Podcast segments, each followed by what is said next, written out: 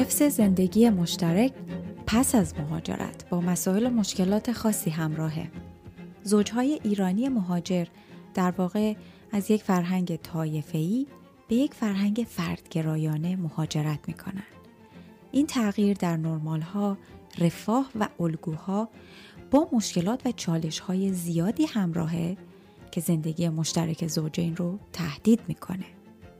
پدیده مهاجرت و کالچر شاک تلاش برای مدیریت مشکلات مهاجرت از قبیل پیدا کردن محل مناسب زندگی، کار، مدیریت امور مالی، پیدا کردن دوست و هماهنگی با شیوه زندگی جدید در کشور مقصد می‌تونه برای برخی زوجها راحتتر قابل حل و فصل باشه در حالی که برخی دیگر از زوجین نیاز به کمک و مشاوره از متخصصین رو دارن. اگه شما هم با برخی از این مسائل و مشکلات مواجه شدین در این قسمت از پادکست با ما همراه باشین و به گفتگوی کارشناسانه و آموزنده دکتر سامرند سلیمی روانپزشک و زوج درمانگر و خانم پدیده سیمایی مشاور و hypnotherapist در تورنتو گوش بدین. امیدوارم که این گفتگو برای شما مفید باشه. بیان پادکست برنامه چهارم. خانم پدیده سیمایی زوج درمانگر و hypnotherapist در تورنتو کانادا. آقای دکتر سامرند سلیمی روانپزشک و couple therapist یا زوج درمانگر. در خدمتشون امروز هستیم با موضوع مشکلات فراروی زوجهای ایرانی در مهاجرت. آقای دکتر می‌دونید که یکی از مشکلاتی که برای جامعه مهاجر پیش میاد اتفاقیه که ما یه شوک فرهنگی می‌گیریم. یعنی از یک جامعه ای که حال با تفاوت های فرهنگی ما زندگی کردیم بزرگ شدیم پدرانمون زندگی کردن و آموختیم وارد یه جامعه جدیدی میشیم و یه تفاوت فرهنگی وجود داره. بعضا از اسم شوکای فرهنگی ازش نام برده شده. من حتی اسم سیله فرهنگی رو اینجا شنیدم. کانفلیکت های کالچرال وجود داره. و من خواستم شما جنرال راجع به این موضوع اگه توضیح بفرمایید بعد من سوالهای عزیزانی که با من مطرح کردن و با جزئیات بیشتر از شما می‌پرسم. به نظر من از جای خوبی شروع کردید خیلی ها فکر می‌کنن که آدم ها وقتی از یک کشوری به یک کشوری میرن که تفاوت های فرهنگی خیلی زیادی وجود داره و ساختار اجتماعی ساختار اقتصادی ساختار قوانین ساختار قدرت تو اینا خیلی متفاوته اینا باید شک مواجه نکته مهم و جالب اینه مثلا مطالعه نشون داده که وقتی یک ایرانی یه خانواده ایرانی میره ترکیه اونقدر دوچار مشکل نمیشه که وقتی یه خانواده ایرانی میره سوئد یا وقتی یه خانواده بله. ایرانی میره کانادا اینا رو این چیزایی که عرض می‌کنم بر پایه مطالعات من بگم که بخش زیادی از این مطالعات رفرنسش در واقع سه جامعه شناس خیلی خوب و مطرح ایرانی هستند در خارج از ایران. یکی آقای مهرداد درویشپور و همچنین نادر و فرشته احمدی دو جامعه شناس ایرانی برجسته که خیلی روی پدیده مهاجرت کار کردن. بیشتر رفرنس های من بر اساس مطالعات ارزشمند این هاست و البته خب آدم هایی مثل بکر و اینها هم در امریکا روی جامعه شناسی مهاجرت و اقتصاد مهاجرت خیلی کار کرد. حالا وقتی که فرض کنید شما از یک جامعه ترکیه یا یک جامعه مثل ایران پا میشید میرید به یک کشوری مثل کانادا به یک کشوری مثل فنلاند یه اتفاقاتی میفته که اول اشاره کنم زنها زنهای مهاجر از همه جای دنیا به همه جای دنیا به مراتب بیشتر از مردها قدرت تطابق با شرایط جدید و با محیط جدید رو دارند. بله. این این قدرت تطابق رفتی به ملیت اصلی نداره. یعنی منظورم اینه که وقتی یه فنلاندی هم میره مثلا نروژ زن فنلاندی قدرت تطابق بیشتری داره نسبت به مرد فنلاندی. حالا در جامعه ایرانی زنها یا جامعه ترک یا جامعه کرتبار زنی که از ایران یا ترکیه یا عراق پا میشه میره به اونجا زودتر تطابق می‌کنه. اما مردها دیرتر تطابق پیدا می‌کنن و مردها دچار یک کالچرال شاک میشن. یه پدیده دیگه هم اینه که ببینید بر اساس روابط مختلف بر اساس مسائل مختلفی که از نظر فرهنگی اقتصادی اجتماعی و اینها هست در مورد زنها ابراز نارضایتی و اعتراض در جامعه مقصد آسانتر میشه. در همین زمینه ببینید یه آدمی یه کار خیلی جالبی کرده. یه آدمی هست به نام کارلوس سلوسکی. این میگه آقا جون بیایم ببینیم که چه اتفاقی میفته چه اتفاقاتی ممکنه بیفته. وقتی که این تضاد فرهنگی وجود داره بین این خانواده ها بیایم چی میشه. اومده بررسی کرده. بررسی کرده روی خانواده های مختلف. و بعد دیده که اونایی که از میدلیست میان فرض کنید از میدلیست از خاور میانه همشن میان میان توی کشور اروپایی میان تو استرالیا میان توی کانادا میان توی امریکای شمالی. و ببینید چه اتفاقی افتاد. میگه آقا ببین یک تا کنون مرد یه نقش ابزاری و بیرونی داشته.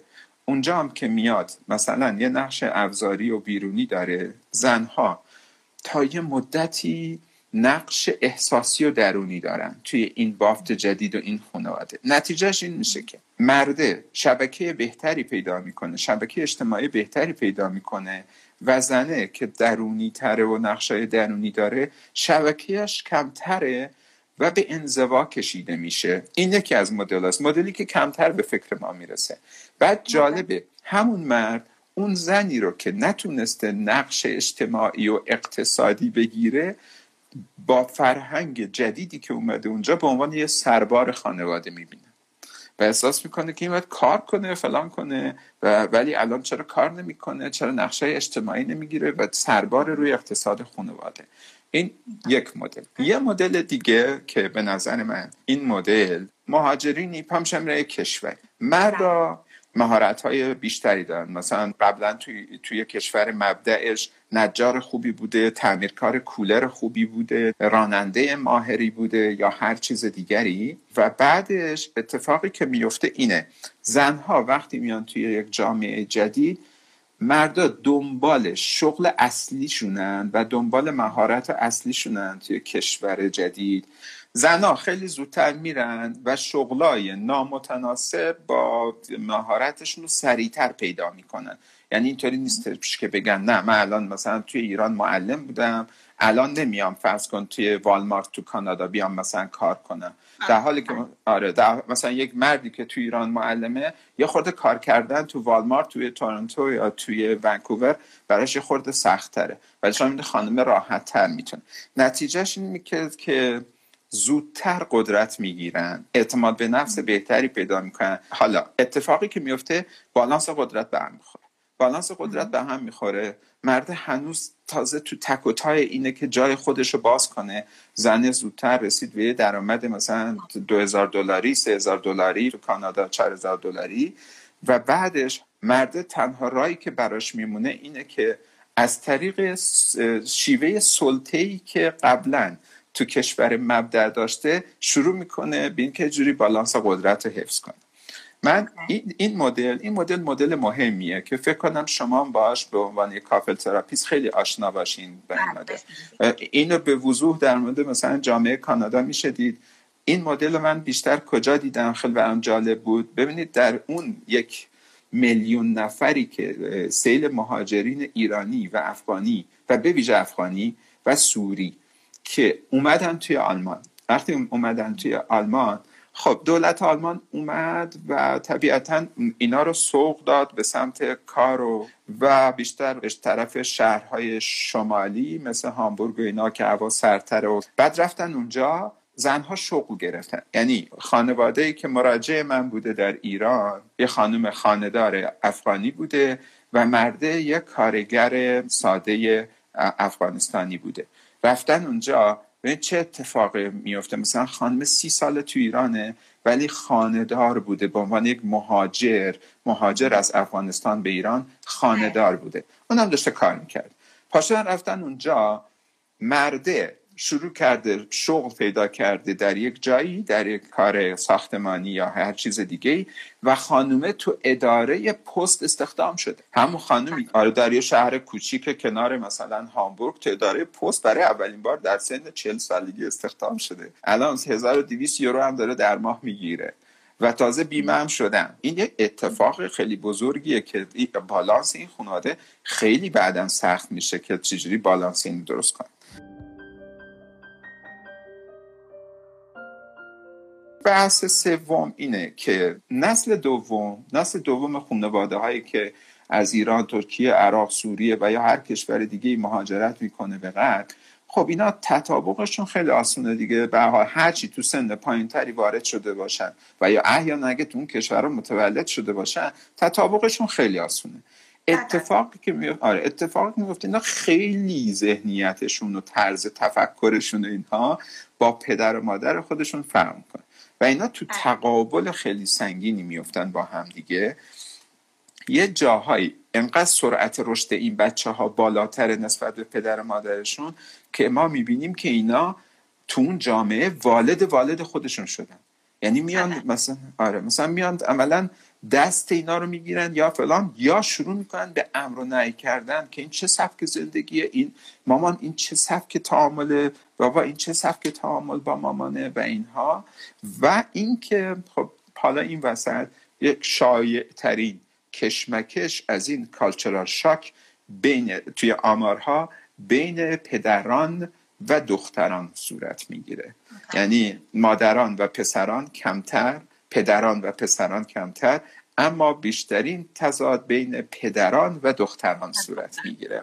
و اینکه یه مسئله آخری هم که در واقع کارلوس بهش اشاره می‌کنه اینه که ایرانی ها یا هر ملیت دیگه ای که وارد اون کشور غربی میشن بعد از یه مدتی مشاهده می‌کنن که الگوی single parent یا الگوی تک والده بودن خیلی هم الگوی بدی نیست. و طرف انتخاب می‌کنه که از اول single parent باشه. پا میشه از دانمارک. توی سوئد دلش می‌خواد بچهش شبیه سوئدی قد بلند نمی‌دونم گنده فلان باهوش نمی‌دونم چی باشه شبیه مثلا فلان نباشه و بعد برمیگه نتیجهش اینه که خیلی وقتا اصلا شما از یه دانمارکی می‌پرسی که مثلا بابات کیه میگه من نمی‌دونم من مامان رفته بود سوئد و فلان اینا. بعد من برگشتم ولی بعد از سه چهار سال مامان من و مامان با یه مرد دیگه مامان ازدواج کرد که اونا سه چهار تا بودن یا سه تا بودن. خلاصه اون اونو من به عنوان بابا می‌شناسم. این پذیرش single parent بودن هم زیاده خیلی ممنون از توضیحات جامعه که دادین. من خودم برام سوال ایجاد شد. دوست دارم ازتون بپرسم. راجبه با توجه به تخصص روان پزشکی که دارید. یه چیزی که اشاره فرمودین راجع به فلکسیبیلیتی خانم هاست. بله خب به نظر من هم مثلا تو کامیونیتی ایرانی هم من اینو بسیار زیاد دیدم.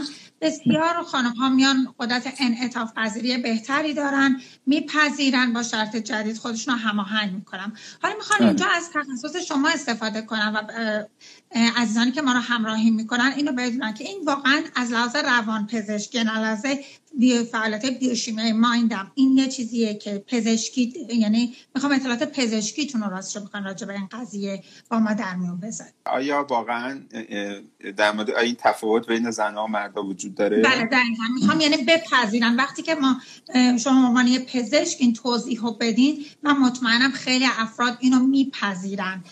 چون بعضی میگن مثلا این این کارو می‌کنه ولی من نمی‌تونم بکنم.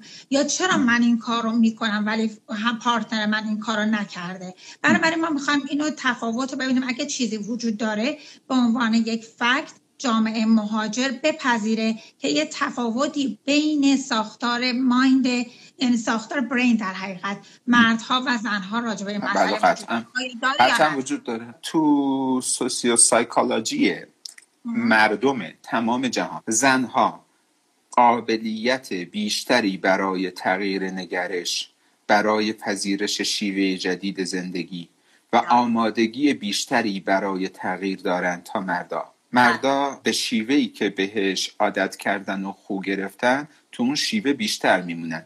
من می‌خوام چون خیلی وقتا کسایی که فرض کنید با ما دورای زوج درمانی اینا تو ایران میگذرونن هش میگن که خوش به حال زنای خارجی. چقدر مثلا راحت هم چقدر مثلا وقتی به شهرشون میگن پاشیم بریم زوج درمانگر چقدر اتفاقا فلان واقعیتش اینه که همچنان زنها تو کشورهای غربی هم جایگاه و قدرتی به اندازه مردها ندارن. هرچند این تفاوت جایگاه نسبت به خاورمیانه خیلی متفاوته ولی این اونقدرم جایگاه و قدرتی که کاملا یکسان باشه. هنوز در حد توری ولی مطالعه خیلی جالبی شده. توی امریکا.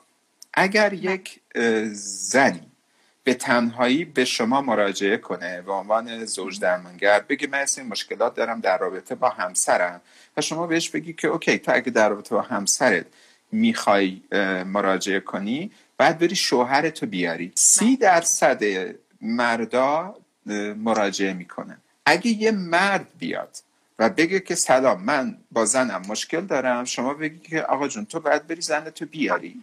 60 درصد زنها مراجعه می‌کنن. یعنی زنها دو برابر مردم مراجعه می‌کنن برای به درخواست همسرشون برای زوج درمان. ولی آره این تغییر از نظر بیولوژیک وجود داره. اما یه چیزی بهتون میگم. مطالعات زیادی شده. همین آقای درویشپور اومده مطالعه مالتی سانترال کرده اومده بین چند تا کشور. فنلاند مهاجرینه سوئد و کشور مقصد قرار داده. بعد گفته ببینم آقا ببین مهاجرین فنلاندی نروژی لهستانی عراقی ایرانی لبنانی ترک یعنی با منظورم اهل ترکیه و شیلیایی. ببینن که اینا چه تفاوتی با هم دیگه دارن. جامعه ایرانی و جامعه ترکیه قاعدتا خیلی باید شبیه هم باشن ولی ظاهرا مناسبات در اون خانوادگی خیلی متفاوته. یعنی چی؟ خیلی جالبه که توی همه این کشورها بالاترین میزان طلاق در بین مهاجرین رو جامعه ایرانی داشته. و کمترین میزان طلاق رو ترکیه ها داشته این به خاطر تعادل قدرت بین زن و مرد ایرانی به هم نزدیکتره. یعنی زن ایرانی اگه یه ذره گاز بده می‌تونه بیاد و تعادل ایجاد کنه. اما زن ترکیه‌ای انقدر فاصله زیاده در درون خانواده و مناسبات اجتماعی جامعه ترکیه هنوز. هر چی زورم بزنه واسه همین کمترین طلاق و حتی نسبت به لبنانی ها و عراقی ها داشتن. نه خیلی جالب بود. که با ما در آره. گذاشتن فکر می‌کنم خیلی کمک کنه. خب با راجب همین شد که فرهنگی اگه ما بخوایم حالا سالهایی که از من پرسیده شده رو بخوایم با هم دیگه راجبه صحبت بکنیم. چیزهایی که حالا یه مقدارشون اشاره کردین من اول با اون بحث شروع می‌کنم. تفاوت هایی که فرمودین یعنی اینکه یک با هم دیگه زوجی مهاجرت می‌کنن وارد یه دنیای مدرن میشن. با توجه به فلکسیبیلیتی که همطور خودتون فرمودین خیلی وقت حالا ما نمیگیم همیشه ولی در بیشتر موارد خانم خونه می‌تونه کارش رو یا خیلی از مسائل رو هندل کنه ولی به هر دلیلی آقایون دیرتر وارد جامعه میشن تا با اون قدرت که می‌خوان برسن. اختلافی که پیدا می‌کنن اگر مسیری رو میرن حالا یک رشد طرفین می‌کنن. ما دنبال این بخشش نیستیم ولی دنبال این بخشی هستیم که وظایفی که توی جامعه جدید بر دوش خانم ها قرار می‌گیره مثل اینکه خب درآمد مالی باید داشته باشن. تو که شما فرمودین خب اینجا دیگه مثلا کاناداست یا آمریکاست هر دو باید کار کنن. خب این کاملا هم مورد قبول و اکسپتبله حالا یه سری وظایف تو خونه وجود داره.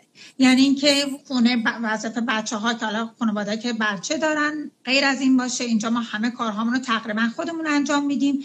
از وظایفی که به عهده خونه است برای انجام کار غذا پختن تمیز کردن و خیلی اتفاقهای اینطوری حالا این همکاری برای خانم ها بیشتر من چیزی که حالا تو client های خودم من در راجع به جامعه آماری خودم دارم صحبت می‌کنم.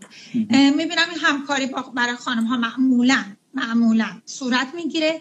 ولی آقایون معمولا اون بخش رو همکاری نمی‌کنن یا اگه همکاری می‌کنن بسیار سخت این همکاری رو انجام میدن یا اینکه خیلی ابراز ناراحتی می‌کنن و بسیار برای این همکاری خیلی دچار مشکلات میشن زوجان من می‌خواستم راجع به این شما اگر راهکاری در نظر دارین یا کمکی می‌تونین به هموطنان ما بکنین یه توضیح بفرمایید. ممنون. خیلی ممنون. خیلی موضوع مهمیه. اول چیزی بگم؟ ما وقتی داریم راجع به جامعه مهاجرین ایرانی ترک افغان عرب و اینها داریم صحبت می‌کنیم این طیف وسیع از آدم ها رو داریم صحبت می‌کنیم که از طبقات مختلف اجتماعی. یعنی یه بخشش فرض کنید می‌تونه از مثلا طبقه کارگر باشه از طبقه بیکار باشه اصلا و یه بخشش از نیروی بسیار متخصص بسیار کارآمد باشه. پس یه طیف خیلی وسیعه اوکی. یه چیزی که ما می‌دونیم اینه که اگر اون خانواده ای که در کشور مبدع یک خودش از اول تعارضات کمتری داشته باشه دعوا اختلاف کمتری داشته باشه اونجا قدرت تطابقش خیلی بیشتر. دو اگر توی ایران یا تو ترکیه یا تو لبنان این نقش های جنسیتی توی خونه تا حدودی تقسیم شده باشه یعنی مرد عادت داشته باشه به اینکه بیاد کمک کنه به کار خونه و اینها باز هم اونجا کمتر با مشکل مواجه میشن. سه اگر مردهایی که وقتی وارد اونجا میشن کم کم متوجه بشن. اینجا وقتی داری میای ببین تو, تو, دیگه مثلا نیروی متخصصی خیلی هم تو ایران هم خیلی خوب پول در می آوردی خیلی هم قدرتمند بودی فلان بودی. و بعدش هر جایی که زن خونه که مثلا اونم شاغل بود زورش نمی‌رسید که خدماتی ارائه بده نمی‌دونم خونه رو تمیز کنه ظرفا رو بشوره چیکار کنه چیکار کنه چیکار کنه به قول شما یه دونه پرستار استخدام می‌کرد. یه بله،. خانمی یا آقایی رو استخدام می‌کردی که بیاد این کارا رو بکنه و این هزینه زیادی برای تو نداشت. بنابراین اون جای خالی که تو دلت نمی‌خواست کار کنی و خانمت هم که شاغل بود نمی‌تونست اونجا انجام بده توسط یک یا دو تا آدمی که استخدام میشن. ولی تو اون جوامع همونجور که شما به درستی گفتید هزینه یه هم داشتن همچین چیزی خیلی بالاست. این آدم متوجه متوجه میشه که دیگه نمی‌تونه از این سورس خدمات استفاده کنه و اینا رو. یا به راحتی استفاده کنه. گرونه خیلی گرونه. بله، یا به راحتی نمیشه ممکنه بهش استفاده کرد ولی مثل ایران هفتگی ممکنه نشه. میشه به راحتی نمیشه استفاده کرد در حقیقت. من خواستم بله. مرسی. اون وقت اون, اون مردی که بیاد و حواسش باشه که آقا دیگه تموم شد. اون, اون داستانی که توی ایران بود دیگه تموم شد و باید بیاد اینجا نقش مساوی بگیره و بیاد اون کارا رو انجام بده. اون می‌تونه جلوگیری کنه از خطری که در دراز مدت رابطهش رو تهدید. به خاطر اینکه هرچی جلوتر میرن خانم متوجه میشه که بابا اینجا ملت دیگه مثل این اونجا زندگی نمی‌کنن همه این کارا تقسیم شده است. به قول یکی از مراجعین من یه باری پا شده بود رفته بود یه کمپینگی من شهر ایرانی رفته بود تو انگلیس با توی کمپینگی با ده تا زوج انگلیسی که اینا بچه داشتن و فلان اینا. این خانم مجردی بود که رفته بود پیش دوستش این وقتی برگشته بود جا تو جلسش به من میگفتش که می‌دونی من چی دیدم؟ من دیدم که اگر مثلا نمی‌دونم چهره اینا رو مثلا روشون یه پلاستیکی چیزی بذاریم و یه چیز بذاریم نفهمیم کدوم زنه کدوم مرده تو در این ده روز نمی‌فهمی کدوم زن از کدوم مرده است. بله. نمیده مگر اینکه چه می‌دونم یکی سینه‌شو رو در بیاره شیر بده بگی آ این زنه در غیر این صورت از نظر رسیدگی به کار بچه و شستن بچه و نمی‌دونم بازی کردن با بچه و آموزش بچه هیچ وقت نمی‌تونی تشخیص بدی. خب. حالا جامعه طبیعه که به حال این کار خیلی سختیه که یهو به یه همچین تغییر بزرگی رسیدن. اما واقعیت اینه که ایستادن و مقاومت کردن در مقابل همچین چیزی و بگی که همینه که هست تو رو به سادگی در معرض خطر از دست دادن خانوادت قرار میده. خیلی ساده. آره. حتی اگر حتی اگر partner ت تو رو ترک نکنه. partner ت by heart تو رو ترک خواهد کرد. به خاطر و اونجا خواهد موند و تئاتری از زندگی در جریان خواهد بود. ولی اون دیگه یه یه کیک خوشمزه دیگه خورده که دیگه حاضر نیست. با یه کیک قدیمی تر عوضش کنه. پس ما راهکاری که می‌تونیم در حقیقت بدیم اینه که اولا که باید خانم ها بپذیرن که ما حالا از یه جامعه مرد سالار میایم در حقیقت. این رو بپذیریم ولی و, این و, و نمی‌تونن همه اون چیزایی که از یه مرد کانادایی انگلیسی می‌بینن همش رو با هم داشته باشن. آره. اینو این بپذیرن. خیلی مهم. من دو تاشو می‌خوام. یعنی هم بله. پذیرش جامعه بانوان و هم بله. همیاری و همکاری جامعه آقایون با خانم هاشون. در شرایط مساوی. اگه هر دو صورت بگیره من فکر می‌کنم خیلی از مسئله عزیزان حل میشه. خیلی وقتا آدم هایی که خودشو نمی‌تونه توی جامعه ایران خوشحال کنه خودشو نمی‌تونه آروم کنه یا خانواده ای که در جامعه ایران خودشو نمی‌تونه آرام یا نسبتا خوشحال نگه داره یکی از چیزهای جادویی که به ذهنشون می‌رسه اینه که ما مهاجرت خواهیم کرد به یک بهشتی و اونجا دیگه مثل اینجا این بدبختی های این کشور رو نداره و ما اونجا دیگه راحتیم. خود خوشحال خواهم بود به صورت اتوماتیک. بی استراب خواهیم بود. تنش ها کم خواهد شد. این یک افسانه است. آدم ها تعارضاتشون ناخوشحالیشون استراب هاشون زن و شوهرها تعارضاتشون ها هزاران کیلومتر با خودشون می‌برند و فقط جا بله سوار هواپیما می‌کنن و می‌برن یک کشور. دیگه. آره. به هیچ عنوان مهاجرت راه حلی برای رها شدن از آن چیزایی که توی ایران یا توی عراق یا توی لبنان ما رو زجر میده نیستش به هیچ عنوان. صد درصد خیلی ممنون از این نکته خوبی که اشاره کردید راجع مسئله مالی هم چون تو همین زمینه فکر می‌کنم فقط اشاره کنیم و حتی آزادی عملهایی که افراد نمی‌تونن داشته باشن. یعنی اینکه مثلا این خانمی میره کار می‌کنه یا یه آقای میره کار می‌کنه. حالا اون بخش مالی رو دارن میارن. حالا باید توضیحات خیلی اکسترا من می‌فهمم که به هر حال زندگی مشترک بخش های مشترکه و باید همه در نظر بگیرن هزینه ها رو. ولی من فکر می‌کنم که ام، راهکار شما رو می‌خوام بشنوم و بعدش اگه چیزی بود من اضافه می‌کنم. خیلی از کالچرال شاک به عنوان مهمترین عامل تعارضات و اینها صحبت می‌کنن. اما مطالعه چیز عجیب تری نشون میده و مطالعه نشون میده که برخلاف باور ما دشواری های اقتصادی و اجتماعی. حالا دش- نقش اجتماعی. دشوار... به ویژه دشواری های اقتصادی تو ورود یک خانواده مهاجر به جامعه غربی بیشتر از حتی کالچرال شاک منجر به تعارض و جدایی میشه. بله. این دشواری اقتصادی به ویژه وقتی که وارد میشن و با پدیده بیکاری و هر چیز دیگه شبیه این مواجه میشن دیدن که میزان تعارض و طلاق بین مهاجرینی که بیش از ده سال توی یک کشوری موندن به مراتب کمتر میشه تا مهاجرینی که تو سال یکم تا دهم مهاجرتشونه. یعنی وقتی ده سال موندن کم کم از نظر اقتصادی و اینها پایدار میشن و یه وضعیت آرومی پیدا می‌کنن میزان طلاق خیلی کمتره تا وقتی که میان و مواجه میشن با دشواری های اقتصادی در یک جامعه جدید. طبیعتا به ویژه تو سالهای اول در, بسیاری از موارد سطح رفاه خانواده به شدت کاهش پیدا می‌کنه.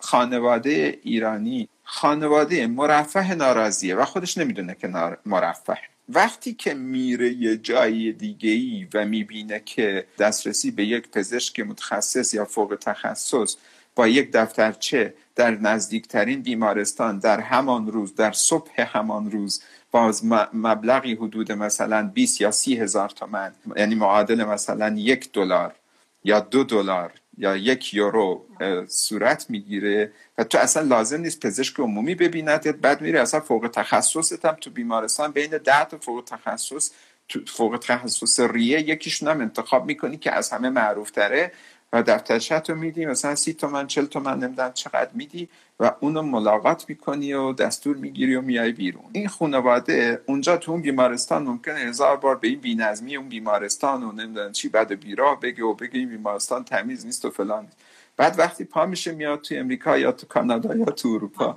آره برای اینکه اول بتونه پزشک اون پزشک خانوادهش رو ببینه. معمولا چه می‌دونم چقدر طول می‌کشه تا پزشک خانوادهش رو ببینه؟ اگر اول بعد از اینکه حالا تو کانادا من میگم بعد از اینکه اوهیپشون رو بگیرن نه البته خیلی طول نمی‌کشه. وقتی انتخاب بکنن معمولا ما پزشک خانواده رو راحت می‌تونیم ببینیم. ولی چقدر طول می‌کشه بعدا متخصصش رو ببینه؟ بله.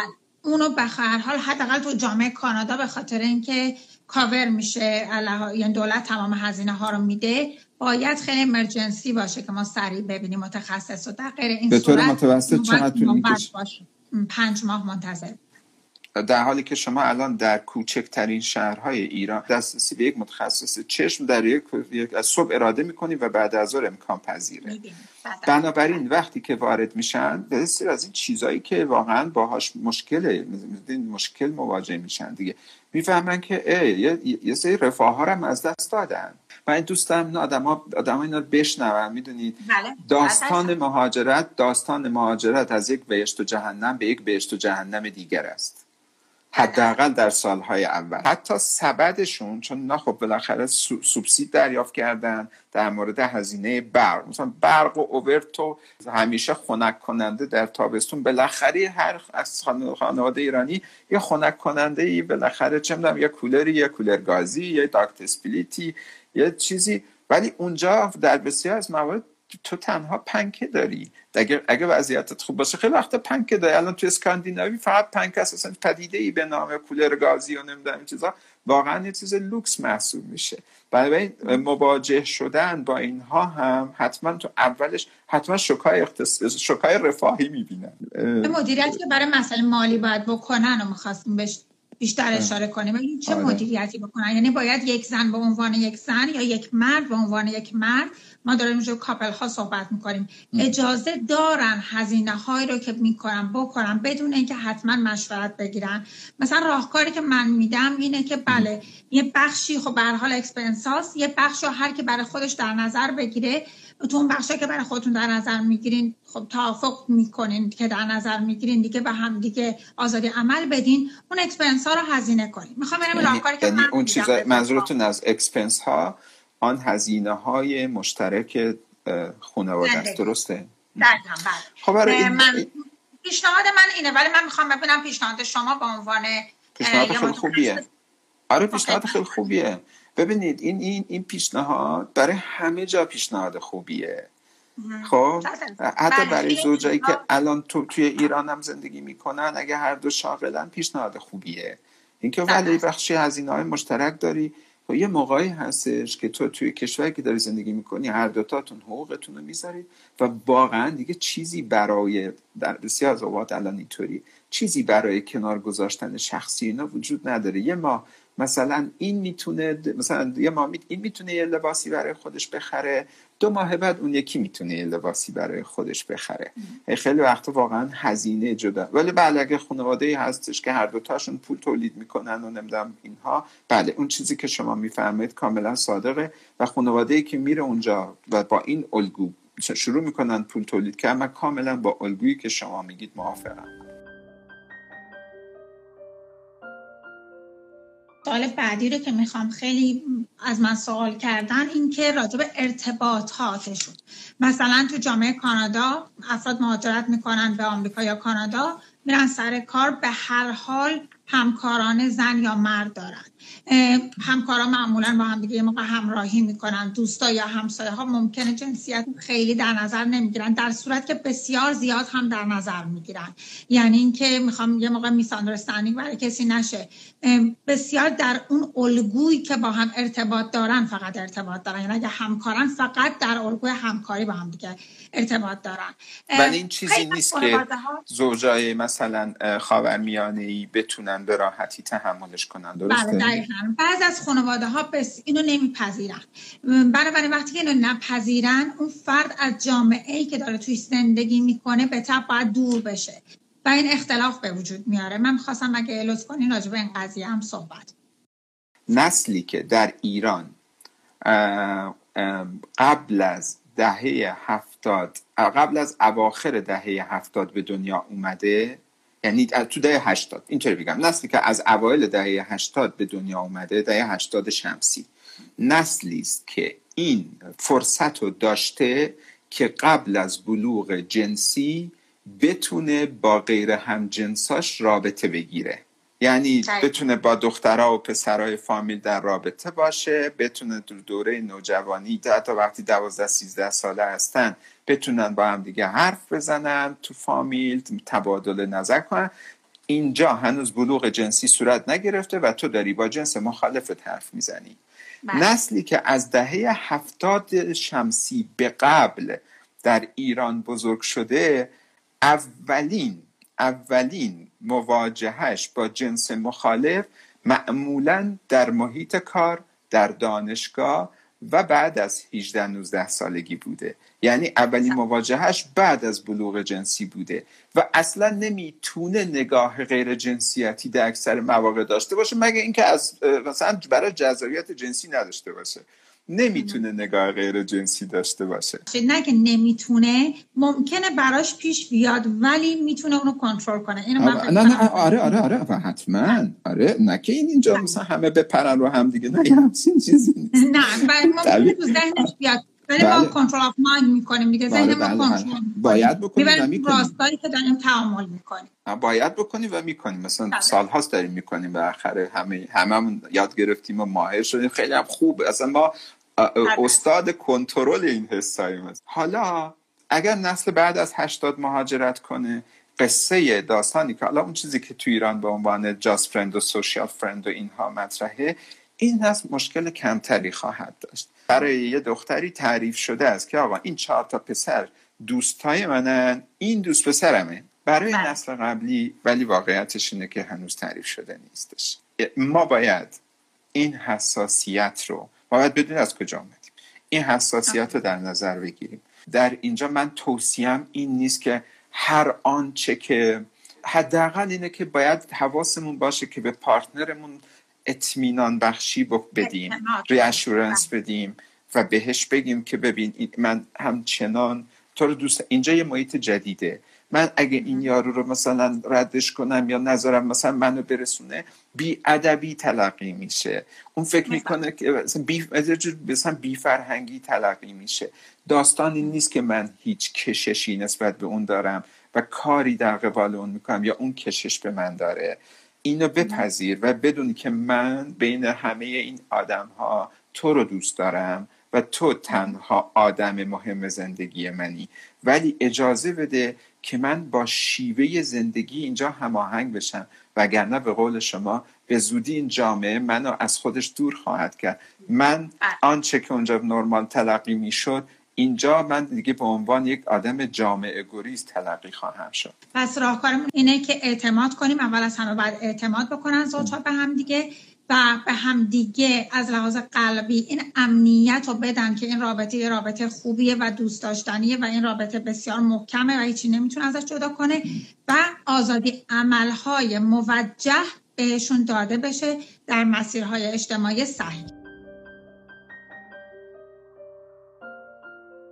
بسیاری از زوجهای موفق حتی می‌تونم بگم به دلیل اینکه معمولا هم خب خانم ها و بچه ها مهاجرت کردن.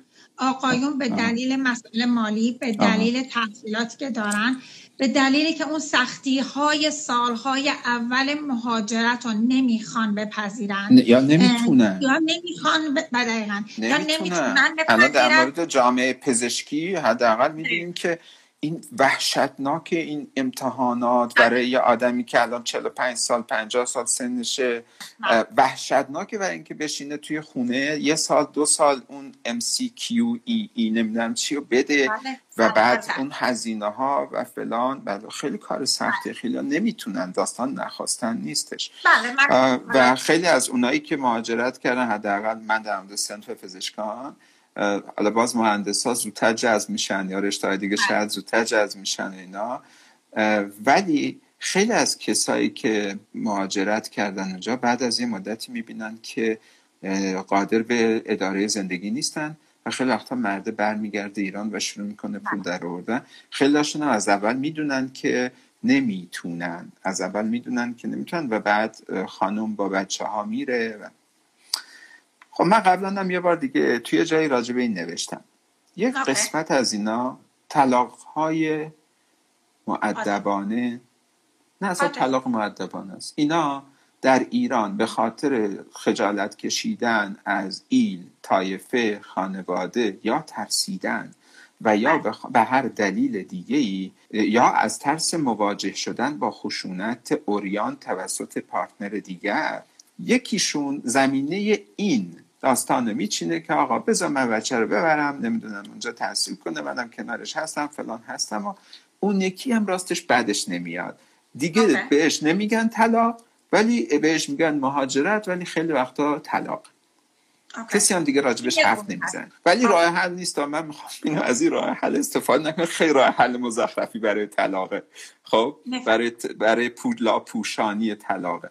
ولی یه بخش دیگه خب بخش زیادی از جمعیت همین داستانی که به ناچار اینا از هم دیگه فاصله گرفت.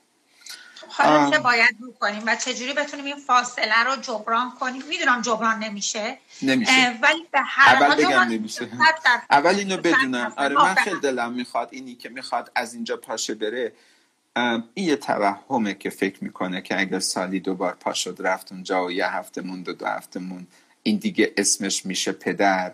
و نمی‌دونم چی من, من راستش من اینه توهم می‌دونم منم با تو موافقم ولی می می‌شناسم زوجهایی که بسیار به, هم آره. به هر حال شاید فکر می‌کنن فداکاری رو کردن یعنی می‌شناسم زوجهایی که بسیار به هم علاقه مندن بسیار همدیگر رو کر می‌کنن ولی به هر حال فکر می‌کنن که هر دو دارن این فداکاری رو برای فرزندانشون می‌کنن بله. حالا اون گروهی که خیلی هم می‌دونم به هر حال محدودتر هستن. ما اونو برای اونها چه راهکاری می‌تونیم بدیم؟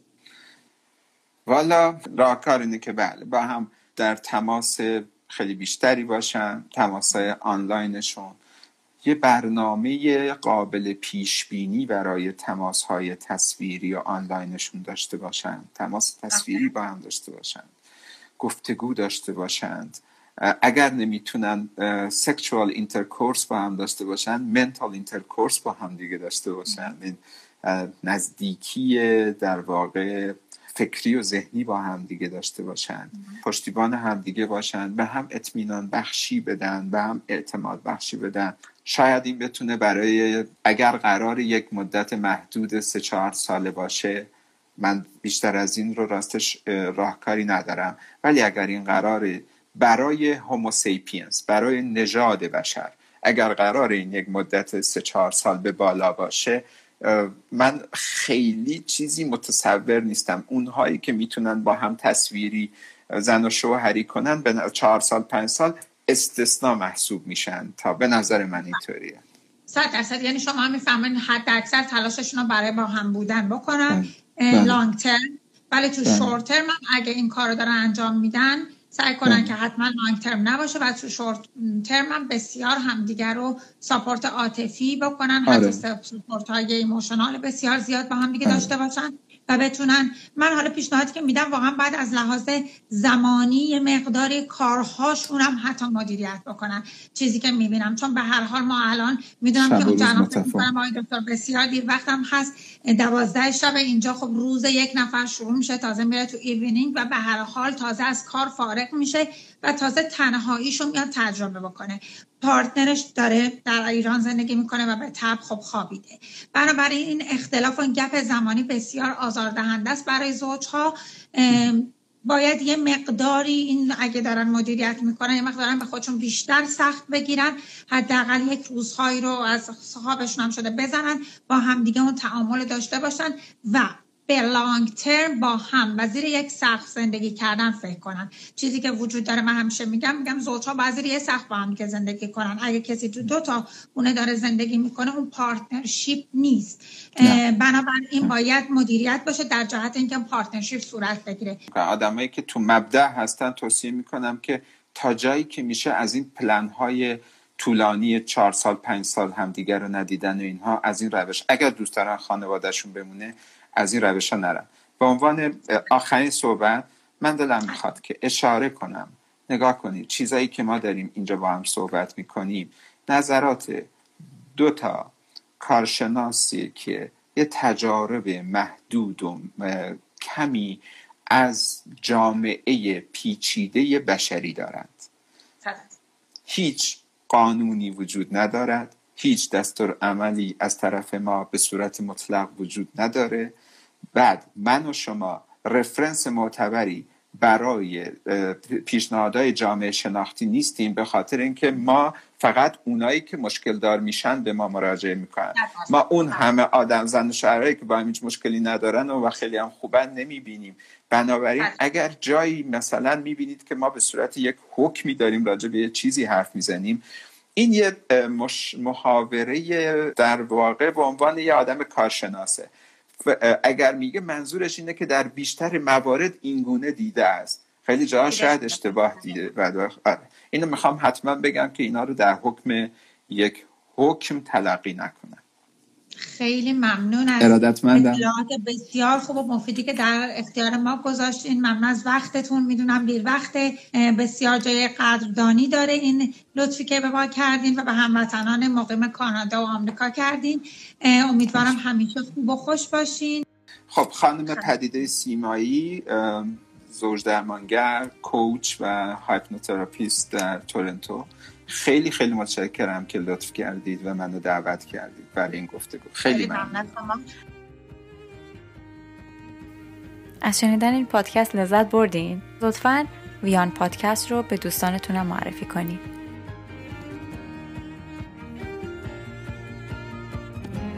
و اون چیزی که بین خود مهاجرین اصطلاحی که بین خود مهاجرین شایعه به ما میگن که آقای دکتر من با این زن 15 سال زندگی می‌کنم.